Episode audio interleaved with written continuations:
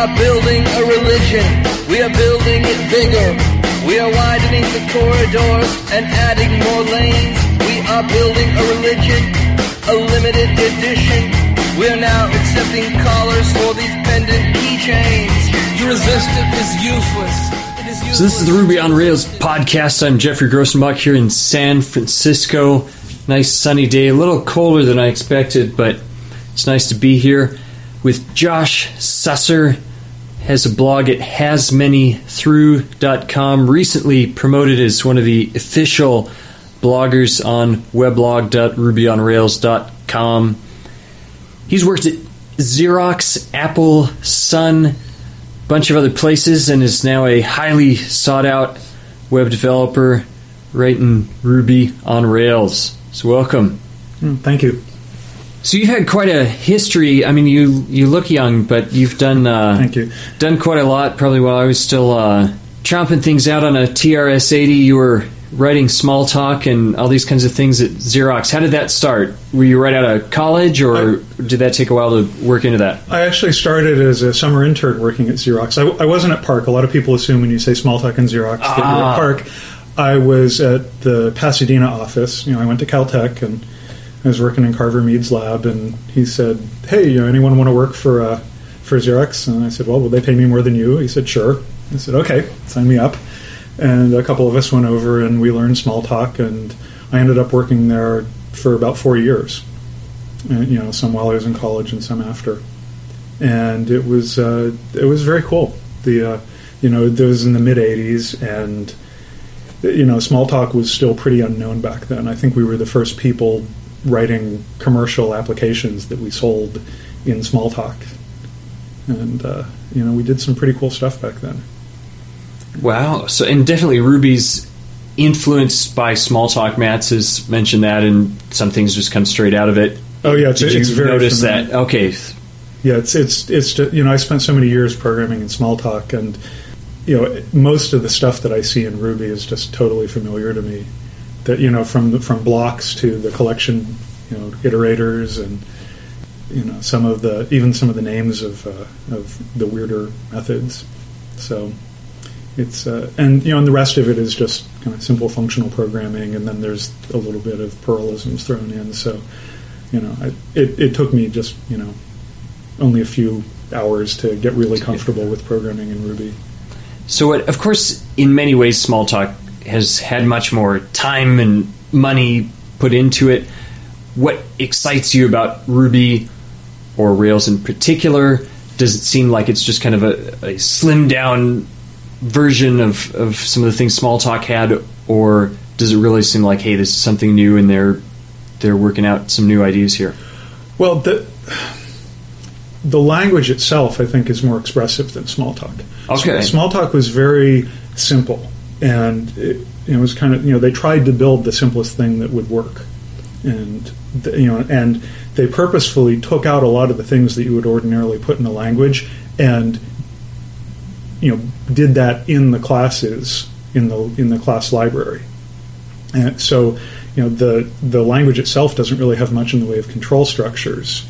That you know, it has a few simple branching bytecodes, but the you know you can construct higher level control structures in the class library, and that's what, and they they took that route a lot of ways. You know, you know, there's some very simple pr- minimal primitives for doing threads, and then all of the rest of thread management happens in the class library. And you see that a little bit in Ruby. You've got each, and then they using blocks to then expand on top of that Right. for each with index and Right. inject and the different things like that. Yes, they definitely fall along that way. You, you know, I haven't dug into the guts of Ruby, and I don't understand how the language uh, operates at the same level I do for Smalltalk. But um, it seems like there's a lot more to it. You know, some of the stuff they do with regular expressions and some of the odder, um, you know, more interesting control structures. The, uh, you know, for instance, Smalltalk never had case statements. Some people have tried to hack Okay. them on, but um, you know, Smalltalk had the you know took this position that everything should be message passing and object oriented, and you know Ruby. There's a lot of things that don't really look object oriented, even though thing, you, know, you know there's this uh, tension between the object oriented nature of it and the functional nature of it. So you have you know things like case statements that evaluate to express, you know, their expressions. So they evaluate to an object, and then you can do something with that. But they're not implemented in terms of a message passing paradigm. So there's a little flexibility there. I think I like that with case you can say, you know, case something when, but then the condition with when can be in a regular expression. It can be A class, a class, yeah, right. and you can. There's a lot of flexibility. It to can be take a range. different parameters yeah. or- There's a. I, I love that. There's a. You you know, so, and that's you know the power of polymorphism, so which is uh, you know one of the best things about these kind of languages. And Rails even uses that a lot. You can, as a in some of the parameters, you can pass a single value or you can pass an array, and it'll figure out what the right thing is and, Mm-hmm. and do the right thing with it. Yes. Well, a lot of people write and they say, you know, we want to hear a lot more very practical things on the podcast. And, you know, I don't know if this is the right area to do a step by step walkthrough of is how you do this or that. But your blog is called Has Many Through, and, and that's a new feature of Rails. So, talk a little what is Has Many Through? Why is that useful in Rails? And what have you contributed to that? Okay. Well, I I was not involved in the implementation of the feature Right. at all. That was kind of happened at the same time that I appeared on the scene. You just took the said domain names available. I'm going to take it. Yeah, well, actually, um, you know, habtm.com. Yes, from Courtenay yeah, Gasking. Yeah, that was that was my inspiration. I, I thought about it when I saw it. I was ah, some wannabes. he really wanted to be. he got a little mad at me for uh, for, uh, for Okay. ripping him off, but uh, I considered it more of a of a you know kudos to him and acknowledgement. uh, he inspired me. I was like, hey, I really need a you know a Railsy name, and this is something new about Rails, so I can probably get it. And I was right. So. So, it, but it's funny because I, you know, I just kind of took the name at random. It wasn't like that was I was trying to have that be my specialty, but I just started writing about it, and it was up, you know, because it was apropos, and uh, it seems to be something that I've run with, and you know, so I've I've kind of uh, figured out a lot about what's going what goes on with it, and and you know, done some writing about it. So I'm sort of a de facto expert. Uh, I'd, I'd call it old news by now in, in kind of Rails timeline because you know it's well, things move fastly, but still, people. right. It's it's new and people aren't familiar with it. And Right. So what what does it do? Right. So the the key thing about has many through well, a lot of people have been doing many to many relationships between tables, objects, models, whatever you want to uh, call the endpoints. Um, you, you know, they use has and belongs to many, which uh, kind of has this abstract hidden relationship. You know, it uses a join table. joined it. Yeah. Right. The cool thing about has many through is that it reifies that that relationship into a first class object, which then becomes something that you can work with. You can manipulate it. You can talk to it and find out things. And you know that's that's pretty cool.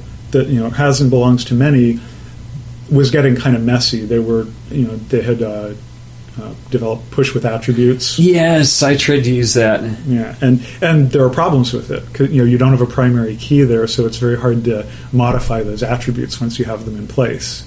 And it was just a real pain. So it's kind of if you have authors and books, then you have a, a middle join table as author ID, book ID, but maybe this is a co-author or, or a primary Uh, author, and you can't really add those other Right. attributes onto there. Yeah, and and and that's a pain. So, so um, has many through because you have this whole you, you have a, a, an, a first class embodiment of, embodiment of that relationship. You can do something with it. Um, th- it does require a little shift in your thinking. You know, if you're used to has and belongs to many, uh, you know, where the the relationship was kind of implicit, it wasn't explicit.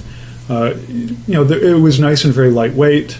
You could work with it very much like you could work with has many. You, know, you could just left arrow, left arrow, or less than, less than. I, I don't know what you call that in, in Ruby. Everyone calls it something different. Okay, The- like an array. Yeah, yeah, yeah, yeah. You can just you know shove stuff in, push stuff into the collection with has many, or, or with has and belongs to many. But has many through, you can't really do that because you would have to assume things about the join model to create it automatically, and you know, you know, the core. So that would never really be possible. Well, the, we can talk about that in a little bit. Oh, okay.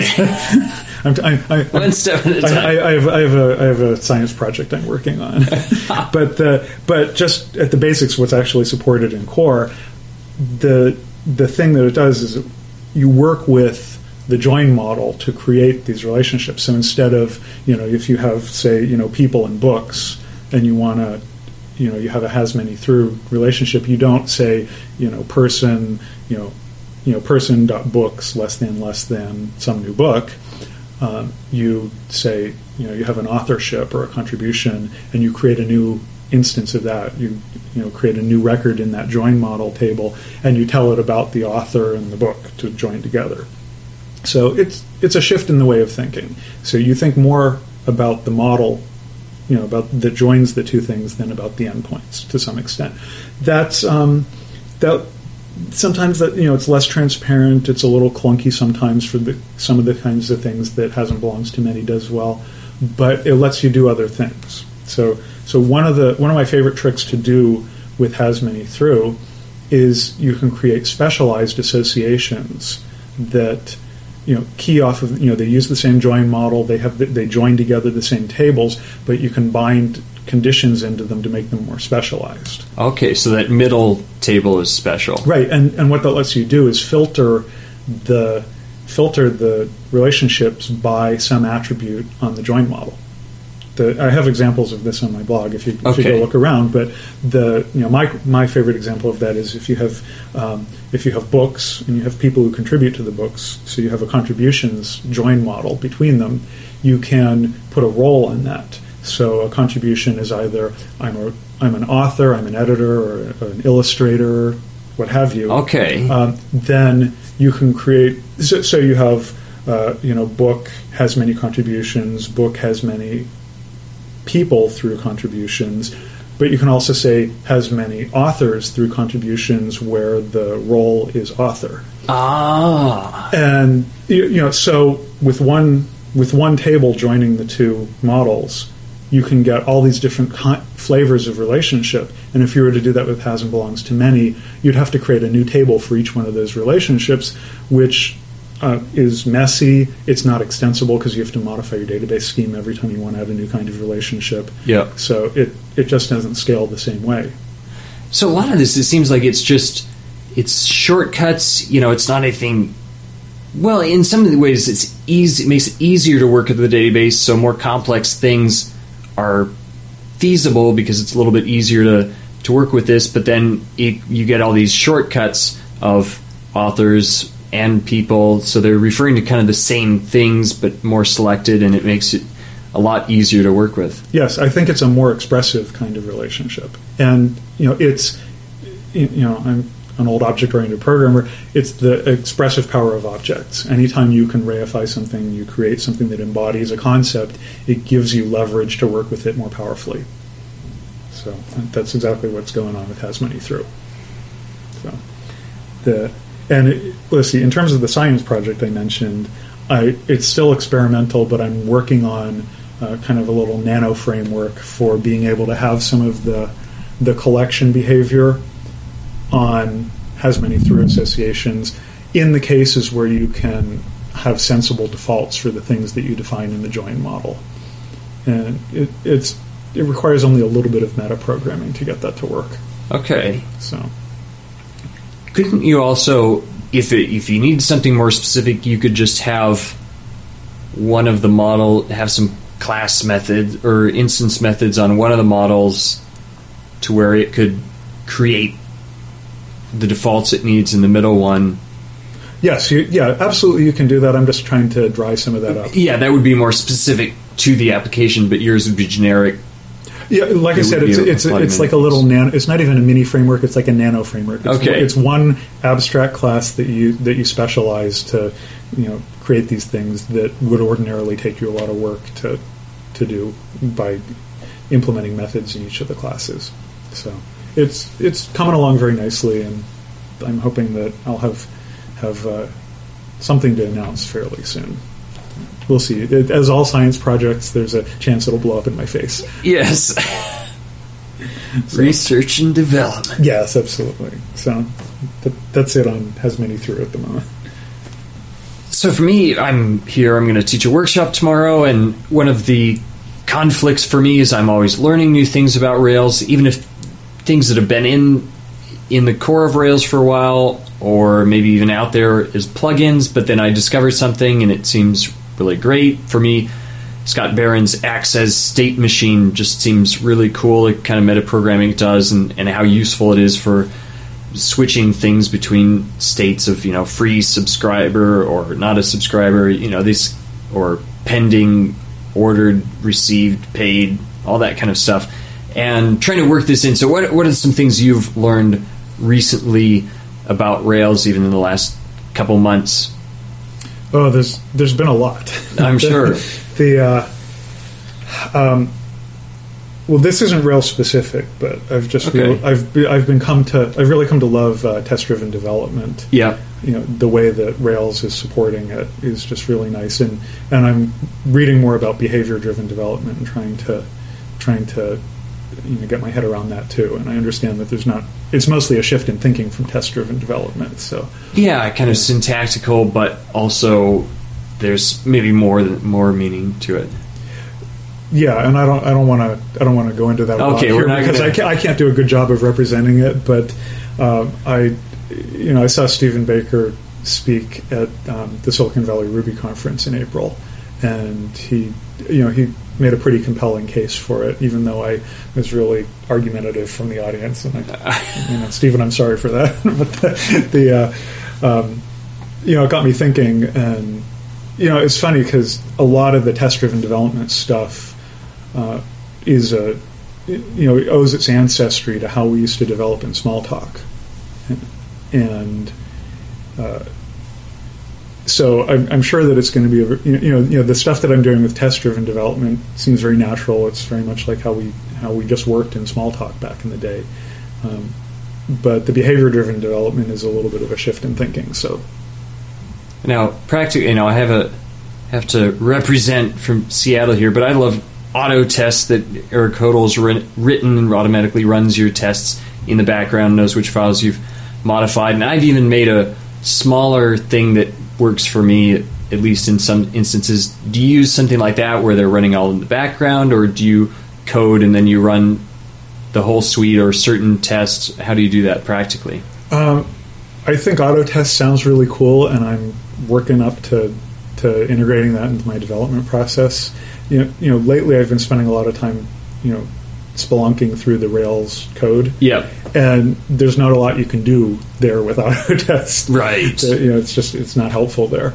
So, um, you know, I haven't been doing a lot of application development in the last you know in the last month or so. So I need to I need to get myself back into project. I you know, Rails Day's coming up, and Yep. I'm not sure if we're gonna get set up to be, do that with auto test, but it's a good idea, and I'll have to talk to my, my team about doing that.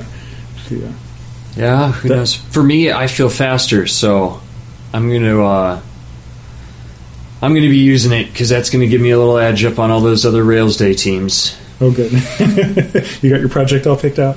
Yep, definitely. Oh, good, good. Well, don't don't kick too many of our butts. Uh, the uh, so so there's the test driven development. So that's been kind of a new way Okay. of of, uh, of doing development, and it's not it's refreshing to be able to have a system that to have a system that supports being able to do that. In terms of the the kind of Rails API and, and programming techniques, I've been looking at the response to stuff in action in Action Controller.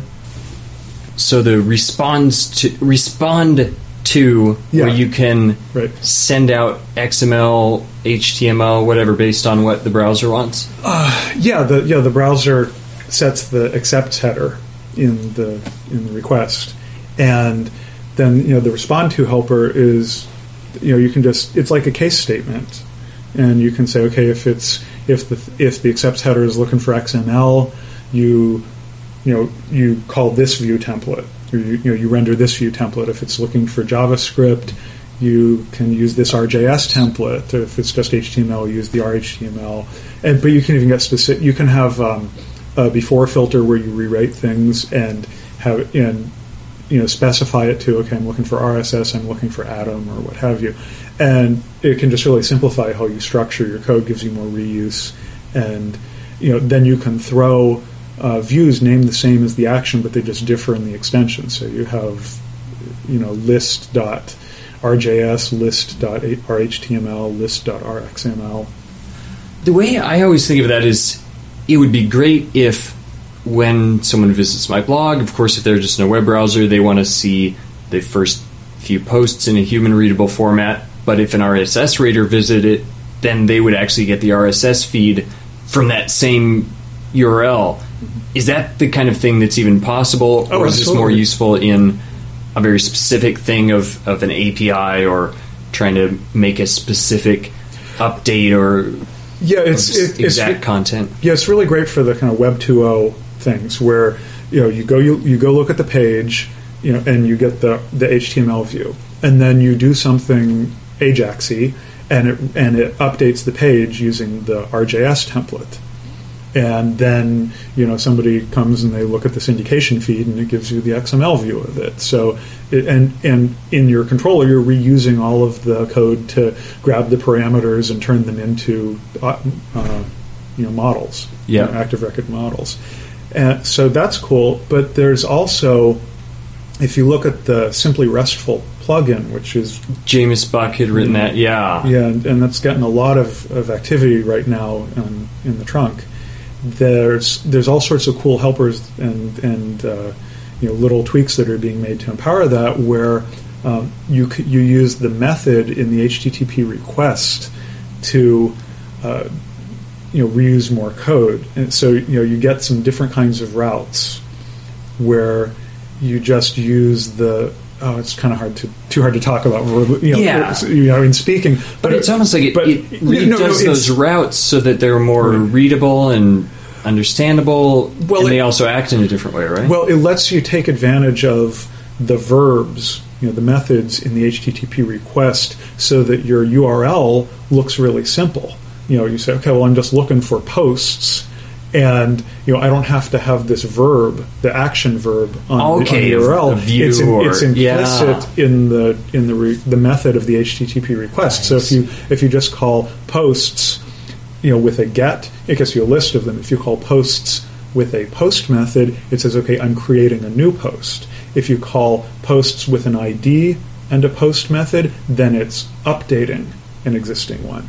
You know, so there, you know, there's all these different things you can do with, you know, it's you know parsimony. You're getting a whole lot of reuse of not only the routing but of the methods and you know, so it, it's very slick, and there's, you know, it's not necessarily the, what you want to do for all applications, but there's a class of applications where that's going to be really great, and it's going to simplify things. And, and almost to the fact that instead of writing an application and thinking, okay, now we're done, we're going to have to go write an API. Well, with that kind of thing, you've already got half the work done, Right. and you can use what you've already got existing that's run the rest of your site, but also use it for XML or whatever else you need to do. yeah, absolutely. So, so That's that's cool. been so that's been really cool. The the other thing you're talking about plugins that, are you know that are cool. Yep. I love Dan Webb's um, request routing plugin. Okay, what does it do? that that lets you uh, write routing rules that use a whole bunch more attributes or of the request, um, including the subdomain, Ah. the the HTTP method, the um, the port, the you know whether it's HTTP or HTTPS, all sorts of things, and that's just great. It is great to see these different ideas, and of course, people don't want Rails to get bloated, but all these things can be added on. People can take advantage of what's there and enhance it. And a lot of these plugins are very, they're not really long or complicated, but they do useful No, things. no, Dan, Dan's plugin is like a page of code or so. Wow. It's just it, it's not a ton of code, but uh, it's in, incredibly useful. Well, one thing I've been running to recently is the the great thing about Rails is it's productive, but you can get a really complex application pretty quickly in the sense of so many things going on and, and trying to work together. In your experience and in your experience in the software industry, you know, how do you plan for or manage with all these different kind of technologies and, and trying to tie them all together to make them reliable and, and maintainable? Oh man, um, I, I don't know that I have any special insight here. Okay. I'm, I'm just a Joe trying to get by, and, and like everyone else, the the uh, you know, web development is, I think, particularly nasty in that regard because there's so many different pieces that fit together, um, you know, so many moving parts, and you know, supposedly there's standards, but they don't always mesh well, and you know, they're subject to interpretation, etc. Um, I think that you know, you said simplicity is a big part of it. The you know, the fewer moving parts that you have, the harder it is to muck up the works.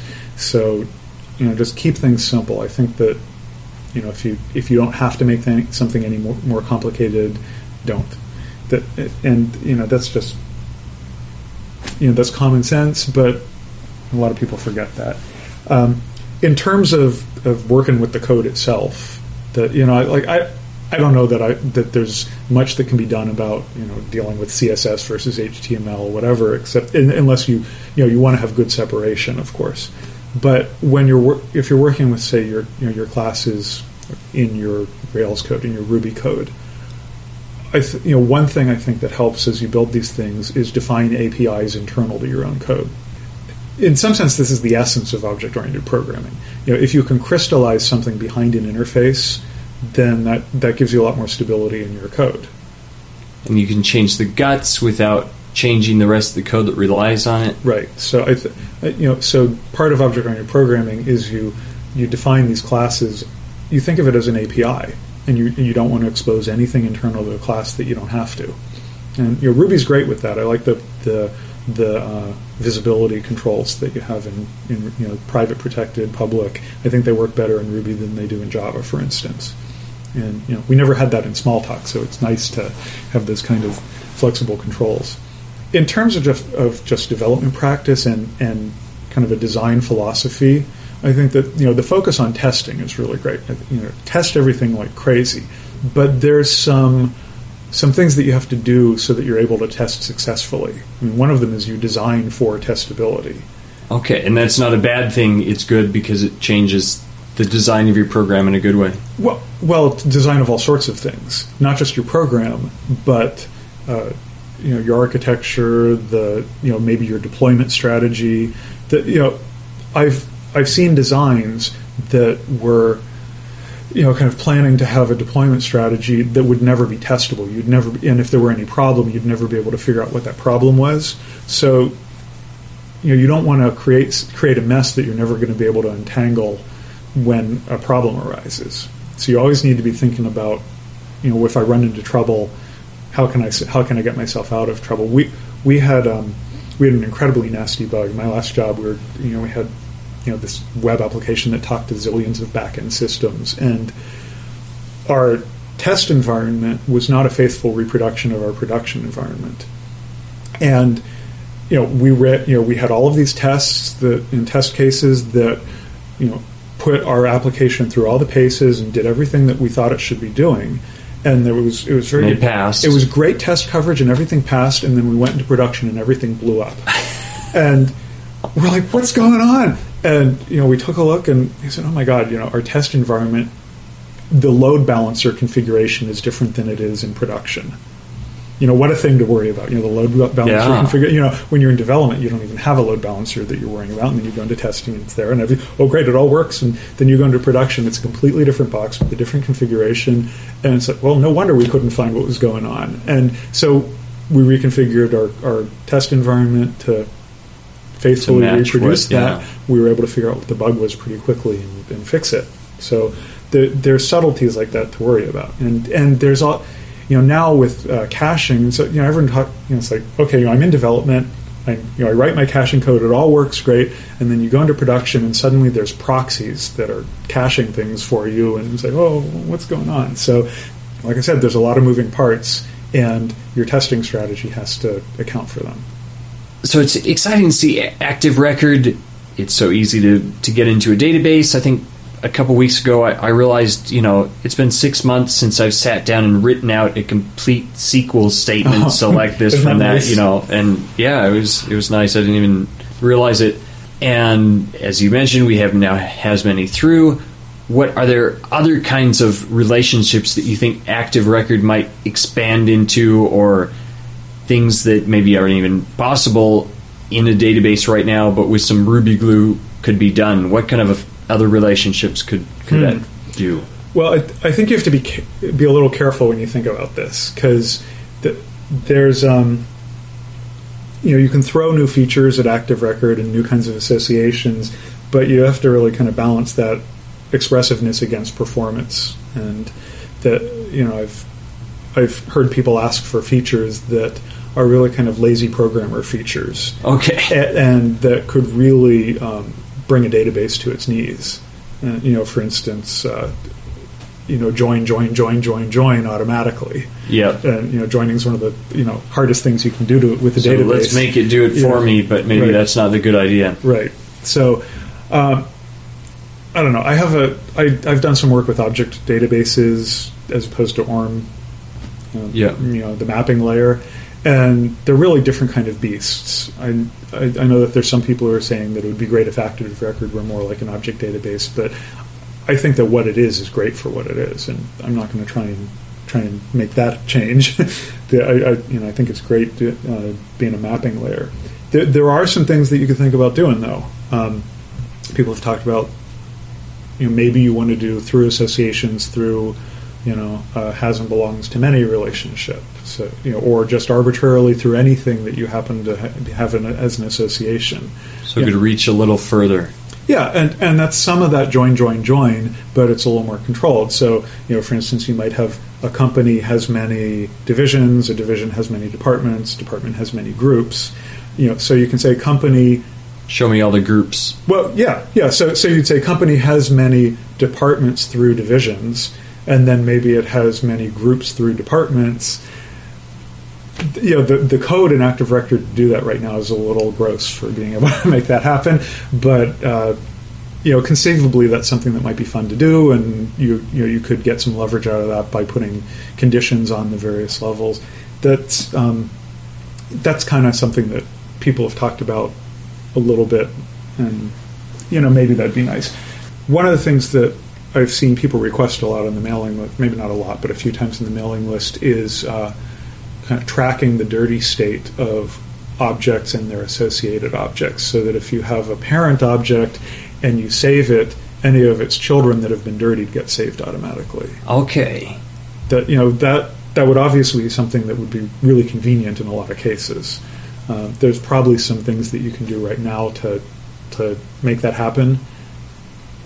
You know, but that that's a potential feature that could be cool. The, uh, the other thing is looking at alternatives to say you know STI, you know, single table inheritance. Yeah. And I think that's something that everybody runs into, you know, when they start, you know, playing with STI. They think, oh well, you know, wouldn't it be great to have class and class table inheritance or concrete table inheritance? You know, Martin Fowler has those three patterns on his on his website. Talks about how to do Oh, inheritance so in, in single table is one, but he had two other variations. Yes, yes. A single table, you do everything in one table. Um, class table, I think I, I get a little confused between the two, some, to the terminology of the other two. But class table, I think you have a table for each segment in the inheritance hierarchy. Oh. Concrete table, you have a table for each concrete class uh, that includes the attributes from the superclass. I think everybody runs into a case sooner or later with STI where you have subclasses that have just a whole bunch of attributes and they don't overlap, and you know so you have a lot of wasted space in your table and people hate that. Uh, so, and it and it makes your objects feel clunky, and sometimes you want to do a different form of, of inheritance. So, obviously, STI works great for a lot of things. Um, I'm not saying there's anything broken about it, but uh, you know, people some you know you know people sometimes want something different for their their requirements, and I'm sure that as soon as somebody wants it badly enough, they're going to write a you know write a mod to to Active Record that does that. And, you know, maybe they'll even be able to roll it back into as a patch or a core type thing. I mean, to to me, that's one of the exciting things about working with Ruby is you feel like you're at this level of kind of academic computer science topics, and yet it's also practical, and you're using it It's extremely practical. straight in there. There's not a whole range in between of where you have to dig down to actually doing something useful with it. Right, and I and I love the um, the default answer when people say, "Well, how come it doesn't do this?" And the answer is always, "No one has thought it was worth implementing." it." And if you do, then go Get for working. it. Yeah, go for it. So, I, but um, but it, I mean, in terms of new features and, and practicality, I, th- I think that the core team is just doing a really good job of keeping the focus on extraction from things that actually work in real applications. And I, I remember Ralph Johnson, you know, one of the Gang of Four, saying in OOPSLA years and years ago, talking about reusable frameworks and saying, you know, you don't ship code unless you've tested it, right? Uh huh. people building reusable frameworks, you can't claim that you've tested it unless you've actually used it more than once. You've got to reuse it. And uh, you know, I think that the philosophy and you know the Rails core team is very much you know we're only accepting things that are proven to work and they have valuable over time repeatedly. And you know, so you can kind of sit and you know think up these cool features that might be fun to have, but you just get yourself in trouble if you if you don't actually have a practical application and a real world use for them. and even cutting out some of the deadwood components. The core team has said they don't they aren't really using them, so those are going to go away. They'll still be available as a plugin. If you use them, you can still keep using them. Yeah, and it's not even just a matter of, of getting the thing into the framework. You know, like Action Web Service, I, I believe, is getting turned into a plugin Yeah. some, sometime pretty soon. Which uh, I have a lot of respect for that decision. You know, I've, you know, when a project gets big, just the weight of code in that project becomes a burden on maintaining it. And you know, to the extent that you can cut off the dead weight or the stuff that's not used as commonly, and put it somewhere where it can be maintained on an independent schedule, that's great. That you know, it makes it easier to pay attention to the stuff that's important to the you know, you know the core stuff that's important to most people. Definitely going to be an exciting summer. Got Rails conference coming up in a couple weeks.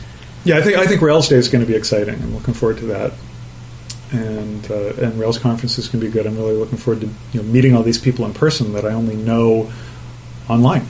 Yeah, You know, from listening to podcasts of them or uh, you're reading about all them. that. well, good stuff. Well, great to meet you in San Francisco. Definitely going to be looking out for the good stuff you keep doing, posting on the Rails blog, fixing bugs, and if you ever get on the core team, it's because of me and because. Uh, uh, I'll send you the five dollars. oh, okay, and a sticker and a and the sticker, yeah. okay, great. Well, thanks a lot. This has been the Ruby on Rails podcast. Transcripts courtesy of I'mAPenguin.com. Intro music by Kate. Closing music by Why the Lucky Stiff. Audio equipment by Samson Audio.